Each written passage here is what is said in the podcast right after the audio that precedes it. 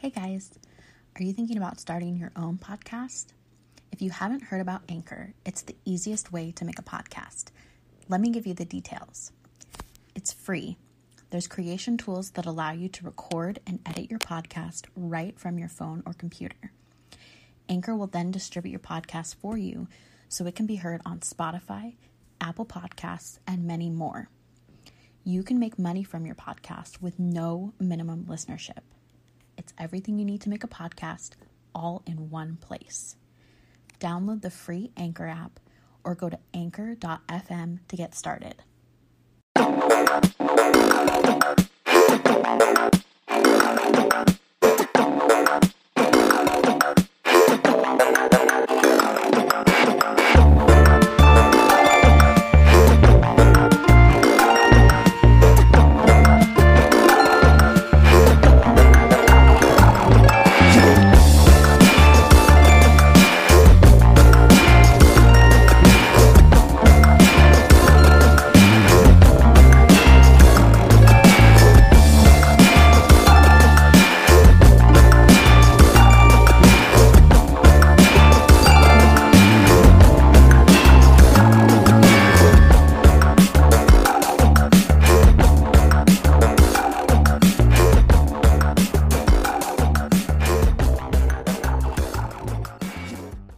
Hello, and welcome back to True Crime Cat Lawyer. I'm your host, Elise, joined by my co host, Winston the Cat. Every other week, Winston and I will bring you a new story about a murder, disappearance, or a serial killer with a special focus on cases from our hometown, the Pacific Northwest. Just a reminder this podcast contains content of a graphic nature that might not be suitable for all listeners, including descriptions of violence, sexual assault, and crimes against animals and children. Listener discretion is advised. I've been interested in true crime for almost 20 years.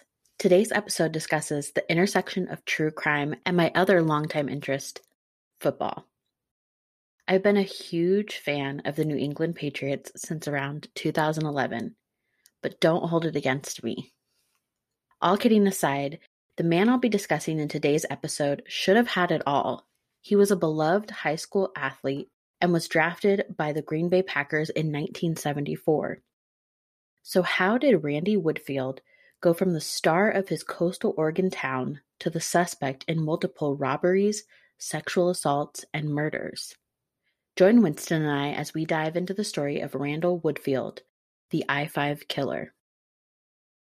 Researching Woodfield's childhood, it's hard to understand how he went on to become such a disturbed individual.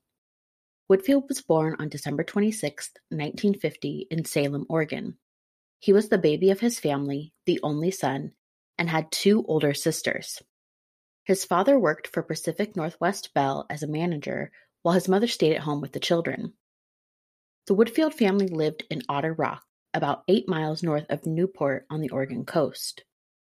Woodfield's father thought his son should be a quote unquote man's man, so he pushed Woodfield into every sport possible football, basketball, track, by all accounts, Woodfield was the all-American boy. His sisters doted on him as a baby. He was like a real live doll to play with. But eventually, as they grew up, Woodfield began to resent his sisters. They were older and they had more freedom, and they certainly didn't need a babysitter to watch them. Even though there was the general sibling rivalry typical of most families, Woodfield was a fairly good student. He had good grades, he was popular, and he went on to become a star athlete in track, baseball, basketball, and of course, football. The Woodfields were pillars of the Otter Rock community, well respected and well known. Despite all of the things Woodfield had going for him, Woodfield began exposing himself in junior high. He flashed dozens of young girls and women. Woodfield was thrilled by the looks on their faces. Now, Otter Rock is a small coastal town. Everyone pretty much knows everybody else, and it wasn't long before Woodfield was caught for exposing himself to a bunch of girls on a bridge. Here's the problem he didn't really receive any consequences, either in the form of punishment or treatment. Clearly, there was something going on underneath the surface, But everyone brushed this exhibitionist behavior under the rug. On top of that, his juvenile record was expunged when he turned 18, so Woodfield's sexual deviance would stay a secret to outsiders. As I mentioned before, Woodfield was a star football player at Newport High School. He graduated in 1969 and worked for the same company as his father in the summer before he started college. In the fall of 1969, Woodfield enrolled at Treasure Valley Community College near the Idaho border on the complete opposite side of the state from his family in Otter Rock. Woodfield maintained a fairly average GPA of 2.5 and was on the varsity football and basketball teams. While he was at Treasure Valley, there were allegations that Woodfield broke into an ex girlfriend's house and vandalized her room following their breakup. Police believe Woodfield entered the home through a bathroom window, and after he trashed the woman's room, he stole a stuffed bull that he'd given to her as a gift. Woodfield was arrested and charged for this burglary. However, he was found not guilty by a jury because there was no physical evidence linking Woodfield to the theft and or vandalism. There were also several instances and allegations of indecent exposures on campus, though it doesn't appear that Woodfield was ever charged with any crimes related to these events. With his reputation essentially tarnished at this point, Woodfield decided to transfer to another school. In the spring of 1971, Woodfield enrolled as a transfer student at Portland State University, more commonly known as PSU. Woodfield was registered as a full-time student from the spring of 1971 through the winter of 1973. He majored in health and physical education and played wide receiver for PSU's Vikings football team, which isn't surprising given his reported athletic abilities and the fact that he was a quote unquote sports hero back home in Otter Rock and Newport. While he was taking classes, Woodfield also worked as a part time cook and waiter at the Burger Chef restaurant on the PSU campus. And for some reason, he found religion during his transfer. Woodfield only dated quote-unquote Christian girls and was actively involved in the Campus Crusade for Christ group, but his exhibitionism continued. Woodfield's first arrest as an adult came in August of 1972 in Vancouver, Washington. Woodfield was charged and convicted of indecent exposure, but of course, he received a suspended sentence and didn't serve any prison time. Somehow Woodfield managed to contain himself for almost an entire year. Or, more likely, he just didn't get caught.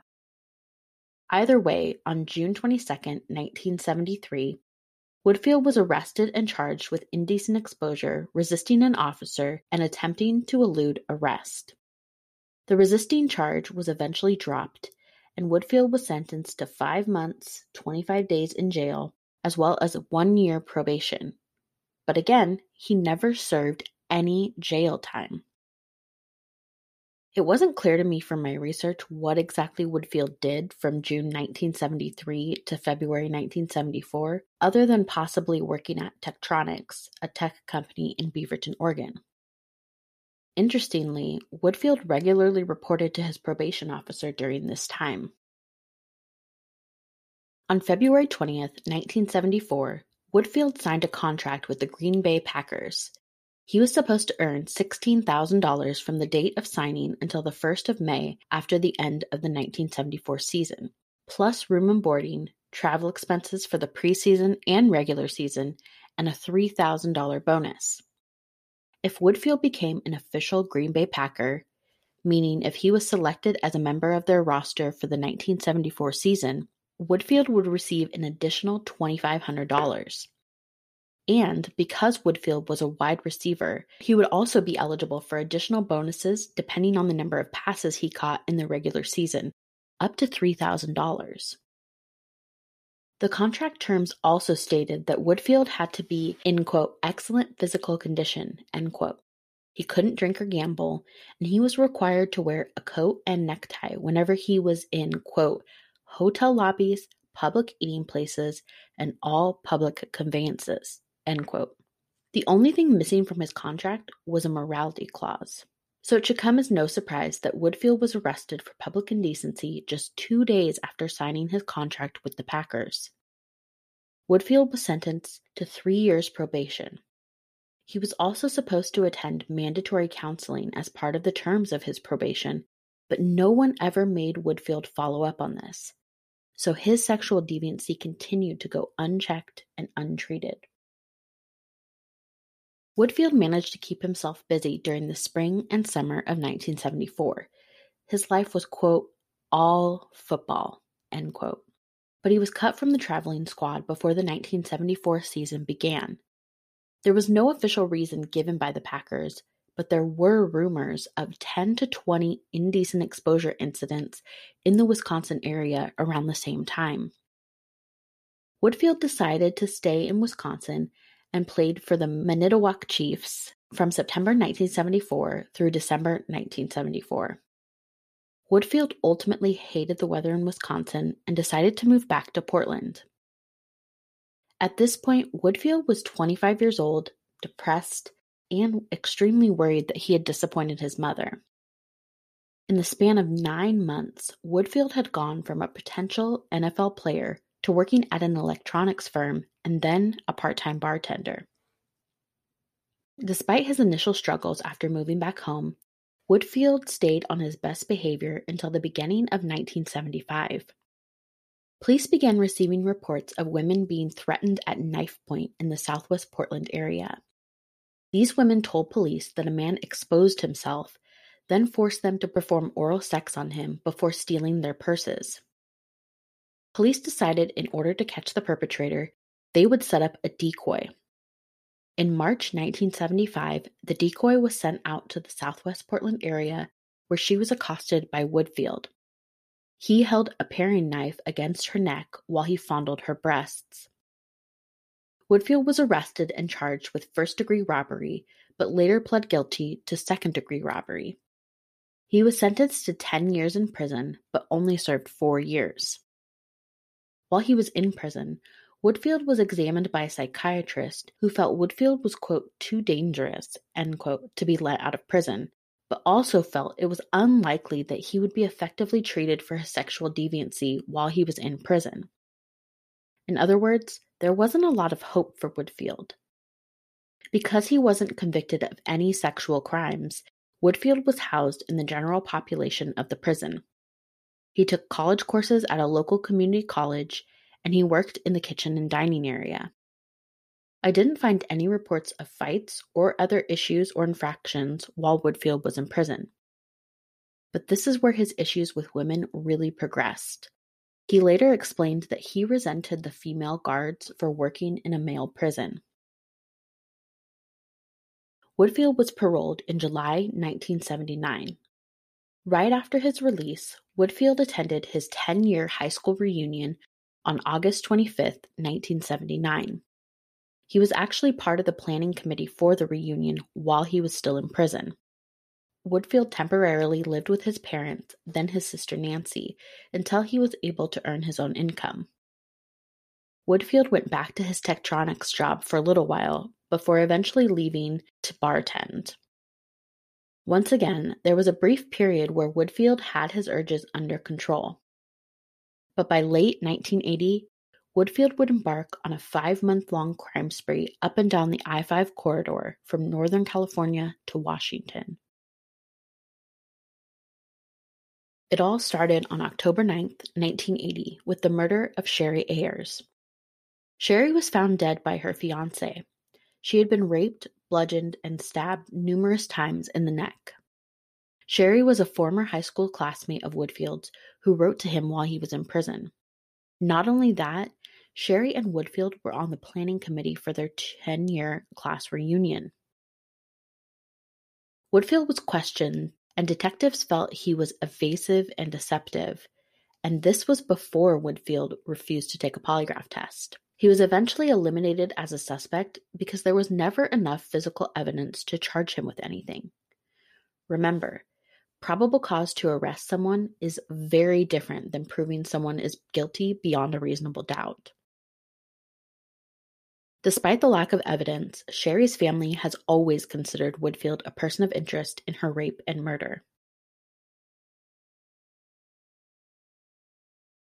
The next alleged crime in his spree was the murder of Darcy Fix and Doug Altig on November 27, 1980. Darcy was a former classmate from Portland State University, and she was the ex-girlfriend of Woodfield's best friend and former roommate, Tim Rossi. A gun was taken from the crime scene, a 32 caliber chrome revolver to be exact. This was an old gun that Darcy's father had given her that hadn't been registered due to its age. While investigators theorized that Darcy and Doug were murdered by Woodfield as some sort of avengement for Darcy breaking up with Tim, their murders remain unsolved and the 32 caliber chrome revolver has never been found. Again, Woodfield has been linked to these murders based on theory and speculation, but there was no physical evidence to charge Woodfield with their murders. Still, it's a big coincidence that Darcy and Sherry, who both knew Woodfield, would be the victims of random homicides. Woodfield's alleged crimes weren't limited to rape and murder. On December 9, 1980, a cashier at an Arco gas station in Vancouver, Washington, was robbed at gunpoint. The assailant, believed to be Woodfield, wore a fake beard and a strip of athletic tape over the bridge of his nose. Less than a week later, in Eugene, Oregon, which is about two hours south of Vancouver, a man wearing a fake beard and a band-aid across his nose robbed a Baskin and Robbins ice cream shop using a silver pistol. The next day, a fast food restaurant in Albany, Oregon was robbed, again with a silver pistol. The assailant took $280 in cash, which is the equivalent of about $950 today. The crime spree not only continued a week later, it also escalated. On December 21st, Kim Meehan was working as a waitress at a Church's Fried Chicken restaurant in the Seattle, Washington area. Just for reference, Seattle is about four hours north of Albany. A man, again believed to be Woodfield, came into the restaurant and forced Kim into the bathroom at gunpoint, where he then pulled up her shirt and bra and fondled her breasts. The man then forced Kim to give him a hand job, which she did, and he ejaculated on her breasts. The man told Kim to count to 100 and then he left. Kim immediately called for help and reported the crime.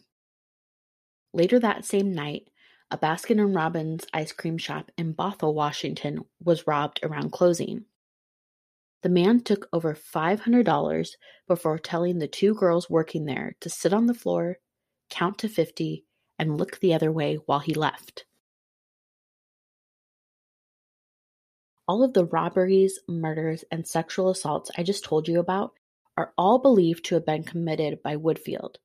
However, he has never been officially charged with anything related to those crimes. The important takeaways from these crimes is Woodfield's apparent victim profile and modus operandi, better known as his MO. Woodfield seemed to prefer petite Caucasian women in their teens or early 20s.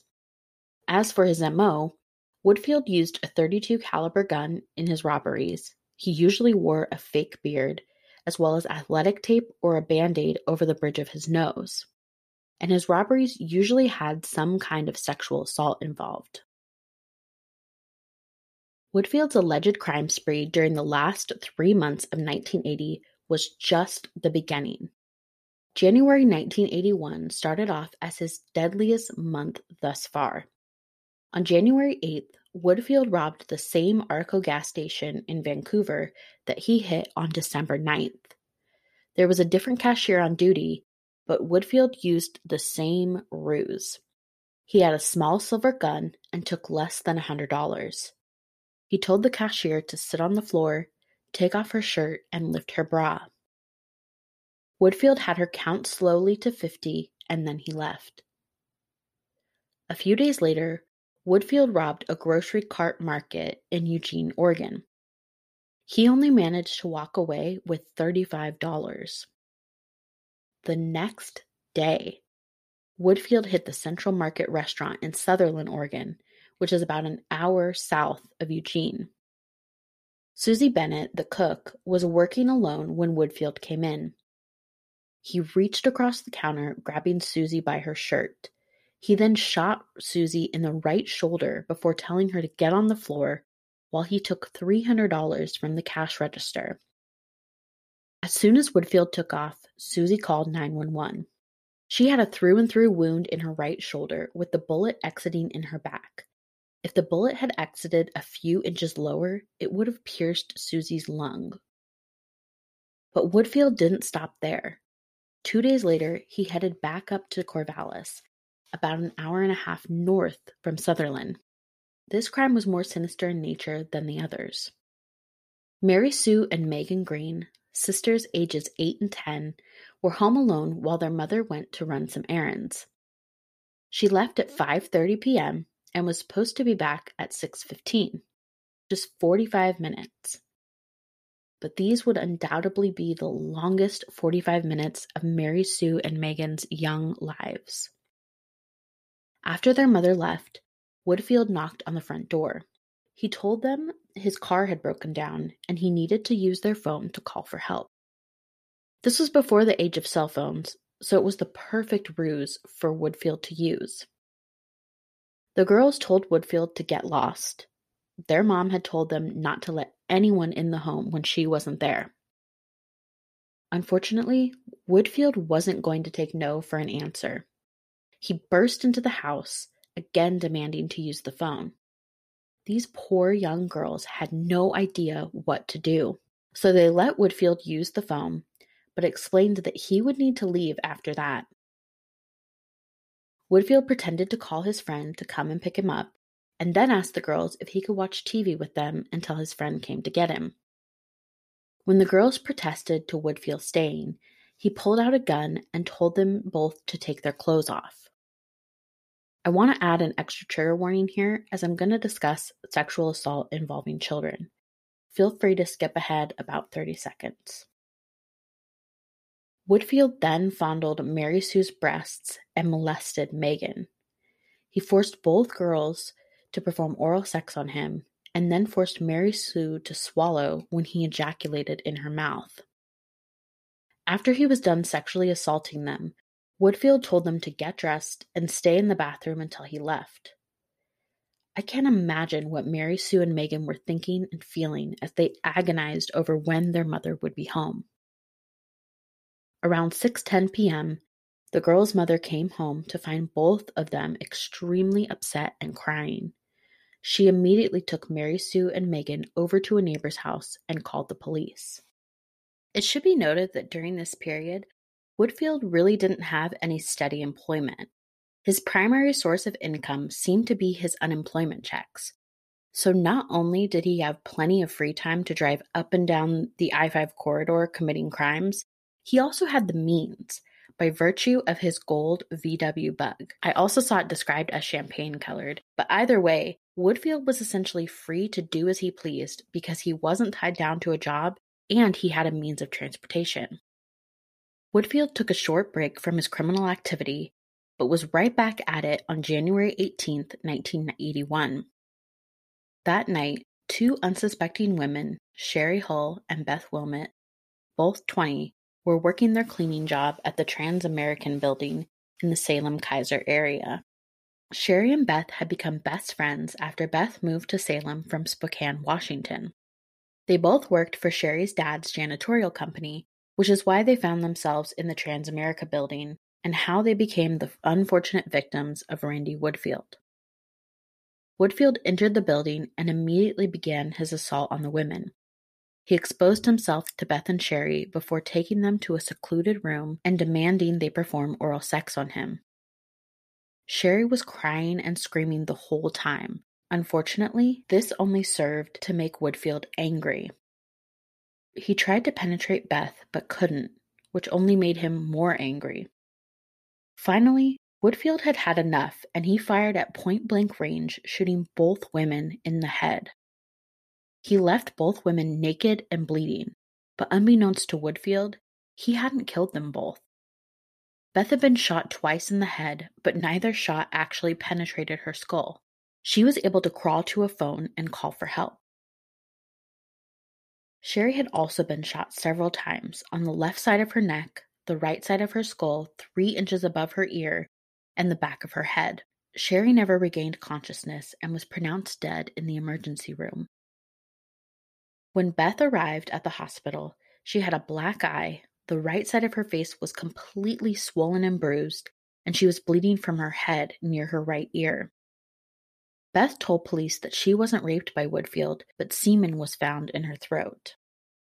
Since this was 1980, DNA testing hadn't really begun to take shape, but the semen sample was saved in case it could be used in the future. A day later, a skating rink in Vancouver, Washington was robbed. The assailant demanded money from the cashier, all while in the presence of three customers. It's easy to look at these crimes now, with the benefit of hindsight, and see how they were all connected. But in the early 80s, police departments just didn't communicate with one another, so it took several more robberies and assaults before they would come to realize the connection. On January 26th, Woodfield allegedly robbed a Dairy Mart in Eugene and then a Winchell's Donut Shop in Grants Pass on January 29th. He also fondled the clerk and customer at the donut shop. Based on everything I read about Woodfield, it seemed like all of these robberies, assaults, and murders were for the thrill or a lack of impulse control. They certainly weren't well thought out or meticulously planned, as he left many victims and witnesses alive to tell their stories to police. He couldn't have foreseen what would happen with DNA advancements, but his crime scenes were sloppy and didn't seem to indicate that Woodfield was some kind of criminal mastermind. The murder of Sherry and attempted murder of Beth really hit the Marion County community hard. Investigators and the district attorney at the time, Chris Van Dyke, were determined to find their perpetrator. Just as an aside, Chris Van Dyke is actually the son of famous actor and comedian Dick Van Dyke. Detectives released a sketch of their suspect and received two hundred calls per day after the sketch was released. On February 3, 1981, detectives made the decision to put out a request to other police entities to see if they had any information on similar crimes along the West Coast. And they never could have imagined what exactly they'd stumble upon by doing this. Meanwhile, on the same day in Redding, California, 46-year-old Marie Sloan and 18-year-old Leah Morris were working at a Burger Express restaurant when a man came in demanding all the money in the cash register. But of course, that wasn't the only thing he wanted. He took the women to the back bathroom where he made both women undress before sexually assaulting them. Marie's husband actually showed up at the restaurant to check on her, and Woodfield ended up locking him in the bathroom with the two women. Woodfield allegedly drove an hour and a half north to Yreka, California, where he abducted 21-year-old Jesse Clovis at gunpoint. She had stopped to buy cigarettes when Woodfield pulled a gun on her and made her move over to the passenger side of the car. He drove while he forced Jessie to perform oral sex on him several times. He fondled her breasts, made her undress, and tried to anally rape her. Woodfield allegedly taped her wrists together and wiped down the car to get rid of any fingerprints. He left Jessie naked and bound in her car after returning to the location where he abducted her. After Woodfield left, Jesse immediately called the police. But Woodfield wasn't done for the night. He headed back down I 5 going south toward Redding. He stopped in the town of Mountain Gate, just shy of Redding. There, Woodfield came across Donna Eckerd and her fourteen-year-old daughter Janelle Jarvis. Donna worked as a registered nurse while her husband was a firefighter.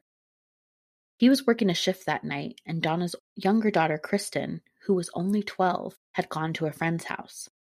Kristen spoke to Donna around 6:30 p.m. and let her know when she'd be home.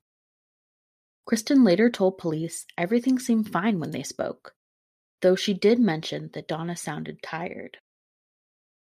Nothing could have prepared twelve-year-old Kristen for the terrible scene she found when she came home that night. Kristen got home around 9 p.m. She found her mother and sister laying side by side on Donna's bed. Donna was on her back with her nightgown pulled down, exposing her breasts. Her ankles and wrists were bound with white surgical tape. The same tape used was used to cover Donna's mouth and nose. Janelle was completely naked and her face was covered in blood. Both Janelle and Donna had been shot in the head with a 32 caliber weapon. Janelle seven times and Donna twice. There were signs that Janelle had been anally sodomized after her death, but no signs of sexual assault to Donna. The murders of Janelle and Donna served as the catalyst for the various police departments along the West Coast to band together and create a task force to track down their assailant. When they were tested, the bullets taken from Donna and Janelle matched those taken from Shari and Beth in Salem, Oregon. Even though they could tie these crimes together and they were beginning to link the other robberies and sexual assaults to one another, they still had no idea who their perpetrator was. On February 9th, Woodfield moved back up to Corvallis to commit his next alleged crime. Woodfield allegedly robbed a fabric store before forcing the female clerk and customer into a back room where he bound their hands and ankles with surgical tape. He taped their mouths shut before fondling the clerk and masturbating against her face. That same night, Woodfield allegedly bound and sodomized two young women at a laundromat in Albany. As investigators continued to work on solving the now dubbed I-5 killer case, Woodfield continued his alleged criminal mayhem. He robbed a sassy dress shop in Vancouver, Washington, where he also tied up the elderly employee who was working. He then moved up north to Olympia, where he forced two teenagers into the freezer of the drive through restaurant they worked at. He sexually assaulted them, stole the money from the cash register, and left, leaving the teens locked in the freezer. Woodfield then moved on to Bellevue, just outside Seattle, where he robbed a Dairy Queen and locked the employee in the freezer before he left.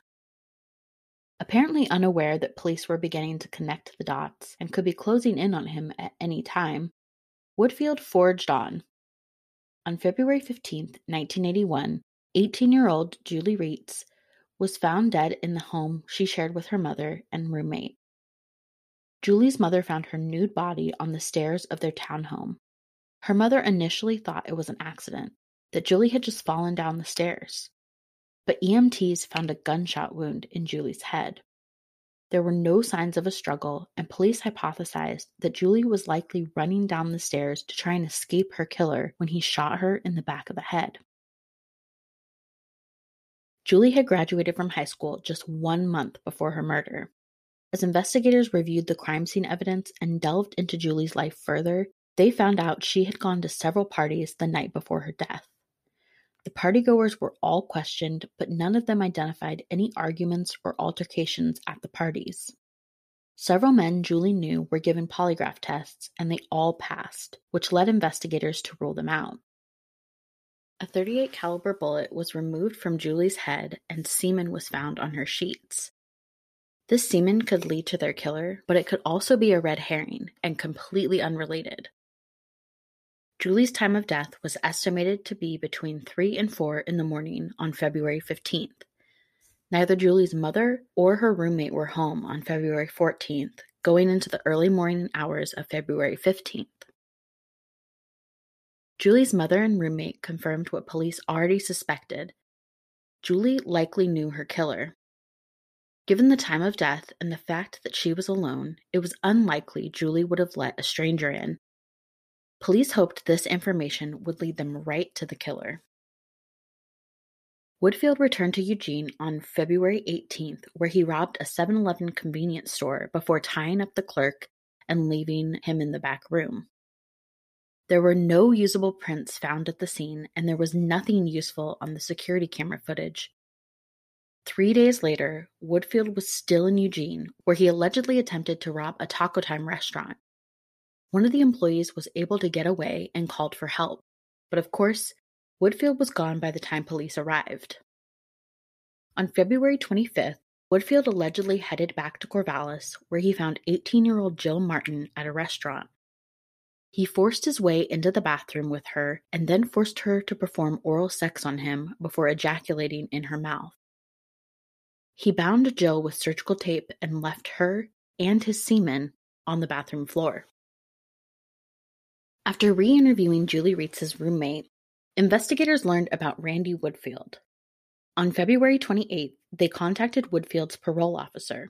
She told them about Woodfield's prior burglary charges and alleged sex crimes, and she told police that Woodfield was a suspect in three homicides in the Portland area those of Cherie Ayers, Darcy Fix, and Doug Altig. She made it clear that Woodfield was questioned about all three murders, but he was never charged with anything. Woodfield's parole officer told investigators he had moved to Eugene without permission from her or the court. In fact, the day before investigators contacted his parole officer, Woodfield had asked to have his case transferred to Eugene. Police decided to use this information to their advantage. They set up a meeting for Woodfield, his Portland and Eugene parole officers, and investigators for March 3rd. But if police thought they'd get Woodfield to cooperate easily, they were mistaken. Woodfield failed to show up to the meeting, which meant investigators had to go to his house to question him. At the time, Woodfield was renting a room from a woman and her son. Woodfield led investigators into the home and they immediately began questioning him about Julie's murder.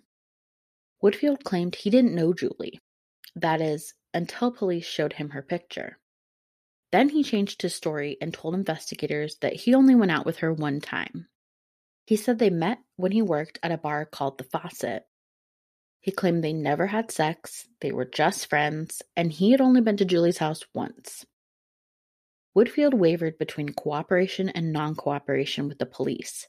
He specifically told police, quote, I'd rather go back to the penitentiary before I'd agree to give a polygraph. End quote. Woodfield again changed his story later in the interview and told investigators that he actually did have sex with Julie but he hadn't seen her for months. He consented to a search of the home, which allowed police to obtain a ton of evidence, more than they ever could have with a search warrant. They took a box of athletic tape, a receipt for the purchase of a 22 caliber handgun, and a paper bag with a gun cleaning kit inside. Despite the evidence collected and his conflicting statements, police had nothing solid to hold Woodfield on, they let him go and immediately set up surveillance. Investigators also interviewed Woodfield's landlord, Arden Bates. She didn't really have anything negative to say about Woodfield, though she did let investigators know that Woodfield had charged lots of long distance calls. She provided copies of her phone bills, and police advised her to stay anywhere other than her residence for the time being. When police reviewed the phone records from Miss Bates, they were able to match them to locations that were robbed between January 18th and February 4th. Based on this information, police decided they wanted to interview Woodfield again.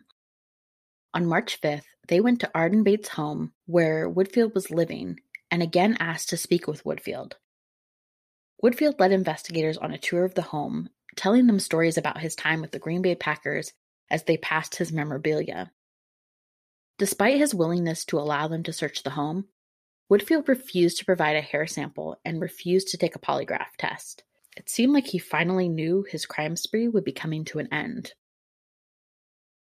Police arrested Woodfield on a parole violation, advised him of his Miranda rights, and had him sign a Miranda card waiving those rights. Woodfield wasn't willing to give a blood sample once he was in custody, and he had an excuse for every question they asked. He admitted he knew Darcy and Sherry from college and high school, he told them he used the alcohol swabs from the gun cleaning kit to, quote, clean his face, end quote. And he admitted to traveling frequently from late January through early February, including to San Francisco, Ashland, and Medford. But Woodfield adamantly denied being the I 5 killer. While detectives were interviewing Woodfield, an official search warrant was executed at the Bates' home in Springfield, Oregon, Police were specifically looking for a fake beard, white adhesive tape, a silver pistol, blue jeans, brown army boots, and a .38 Smith & Wesson. During the search, investigators seized pubic hair and a .32 caliber bullet. They matched the pubic hair to one found at the scene of Beth and Shari's attack, and the .32 caliber bullet matched the type used to shoot Beth, Sherry, Donna, and Janelle. Investigators brought in Beth and some of the other victims for a photo array and a lineup. Beth wasn't able to confidently choose Woodfield out of the photo array, but several of the other victims were able to pick Woodfield as the perpetrator from that photo array. Other victims were also able to pick Woodfield out of the physical lineup, the vast majority, in fact. A warrant was obtained for Woodfield's arrest in the murder of Shari Hull, attempted murder of Beth Wilmot, and two counts of sodomy. On June 9, 1981, Woodfield's trial began. He had one of the best defense attorneys, Charlie Burt. This trial was the first murder trial of Chris Van Dyke's career as a prosecutor. It was poised to be a head to head battle. One of the prosecution's star witnesses was a friend of Woodfield's named Dixie, who testified that she bought a gun and bullets for Woodfield, as well as the fake beard and athletic tape used for his disguise. She also admitted to throwing a gun into the river after being instructed to do so by Woodfield. The other star witness was Beth Wilmot, the victim that Woodfield intended to kill but didn't. Beth testified for over two hours, when it came time to cross examine her, the defense asked Beth all about her sex life, including whether she had contracted any sexually transmitted diseases. This is a standard line of questioning used by the defense, but we all know how irrelevant Beth's sexual history is during the trial of her rapist and would be murderer. The defense's theory of the case was one of mistaken identity. They focused on the witnesses' discrepancies regarding the hair color of the perpetrator, explaining that the descriptions actually fit a different suspect altogether. To bolster this argument, the defense brought in a hair expert to challenge the validity of the hair sample testing. And, in what should come as no shock, Woodfield testified in his own defense. He only testified for 30 minutes, acknowledging his prior criminal history and telling the jury that he never wore band aids over his nose. He also told them he did buy a gun, but then he threw it away because he wasn't supposed to have a gun while he was on parole, and he didn't want to go back to prison. The jury was sequestered during their three and a half hour deliberation.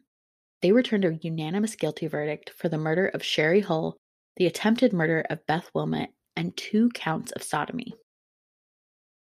The silver thirty-two that was used in most of the crimes Woodfield committed has never been found.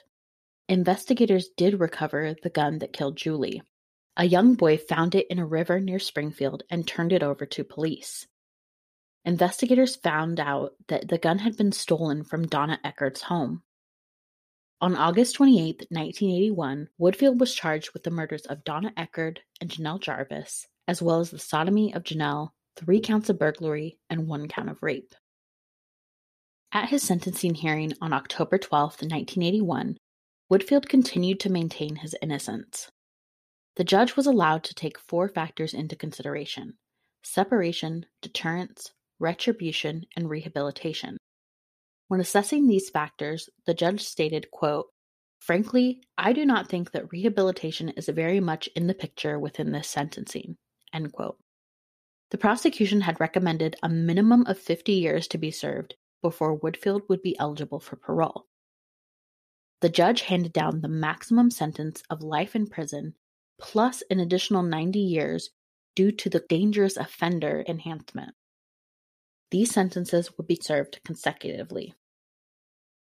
A November trial date was set to try Woodfield for his crimes in Corvallis, including sodomy, kidnapping, attempted kidnapping, robbery, and sexual abuse. Woodfield was given a new defense attorney for this trial. Jill Martin was the prosecution's star witness. Not only had Jill ID'd Woodfield in a lineup, there was also a blood secretor expert that testified that the semen found on the bathroom floor near Jill was likely a match to Woodfield. As I mentioned before, DNA testing wasn't really around at this time, but police did have some knowledge of different blood types and different secretor types. This seemed to be widely used or widely known around this time from everything I can tell. Miss Bates, Woodfield's former landlord, provided an alibi for Woodfield.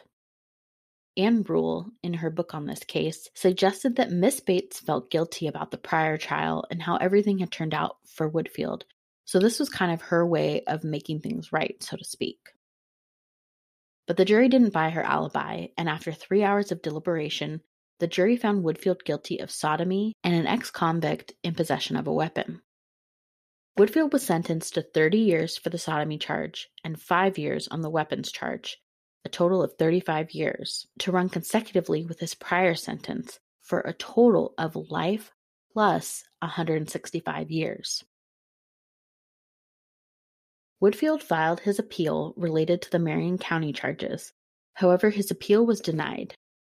In July 1983, the Oregon Supreme Court declined to review Woodfield's final appeal, so his conviction and their sentences stand. Over the years, Woodfield has written to all kinds of women while in prison. In 1984, he wrote to Oregon's most infamous mommy murderer, Diane Downs. He started writing to her right before her own murder trial while she was pregnant. The two wrote to each other almost daily from May to July of 1984. They even talked about marriage proposals. But things eventually fizzled and they went their separate ways. I mean, it's hard to maintain a relationship when you and your beau are in prison for the rest of your lives. Prosecutors decided not to try Woodfield for his California crimes in September 1983. There were too many issues with various witnesses' testimonies and their likelihood of success. Not to mention, a trial of this magnitude would be expensive. They estimated a trial would cost two to three million dollars. Woodfield remains incarcerated at the Oregon State Penitentiary in Salem, Oregon, with the likes of Christian Longo, Keith Hunter Jesperson, and Jerry Brudos before his death. His first parole hearing is set for 2031, at which time Woodfield will be 83. Thank you for listening to today's episode. Please subscribe and leave a review if you like the show. You can email case suggestions or comments to truecrimecatLawyer at gmail.com, and you can find us on Twitter at truecrimecatlaw and on Instagram at truecrimecatLawyer. You can also find our discussion group on Facebook by searching for True Crime Cat Lawyer in the group section. If you're interested in learning more about my producer, you can check out her Instagram at Winston the Cat PDX. Thanks again for listening and stay tuned for our next episode.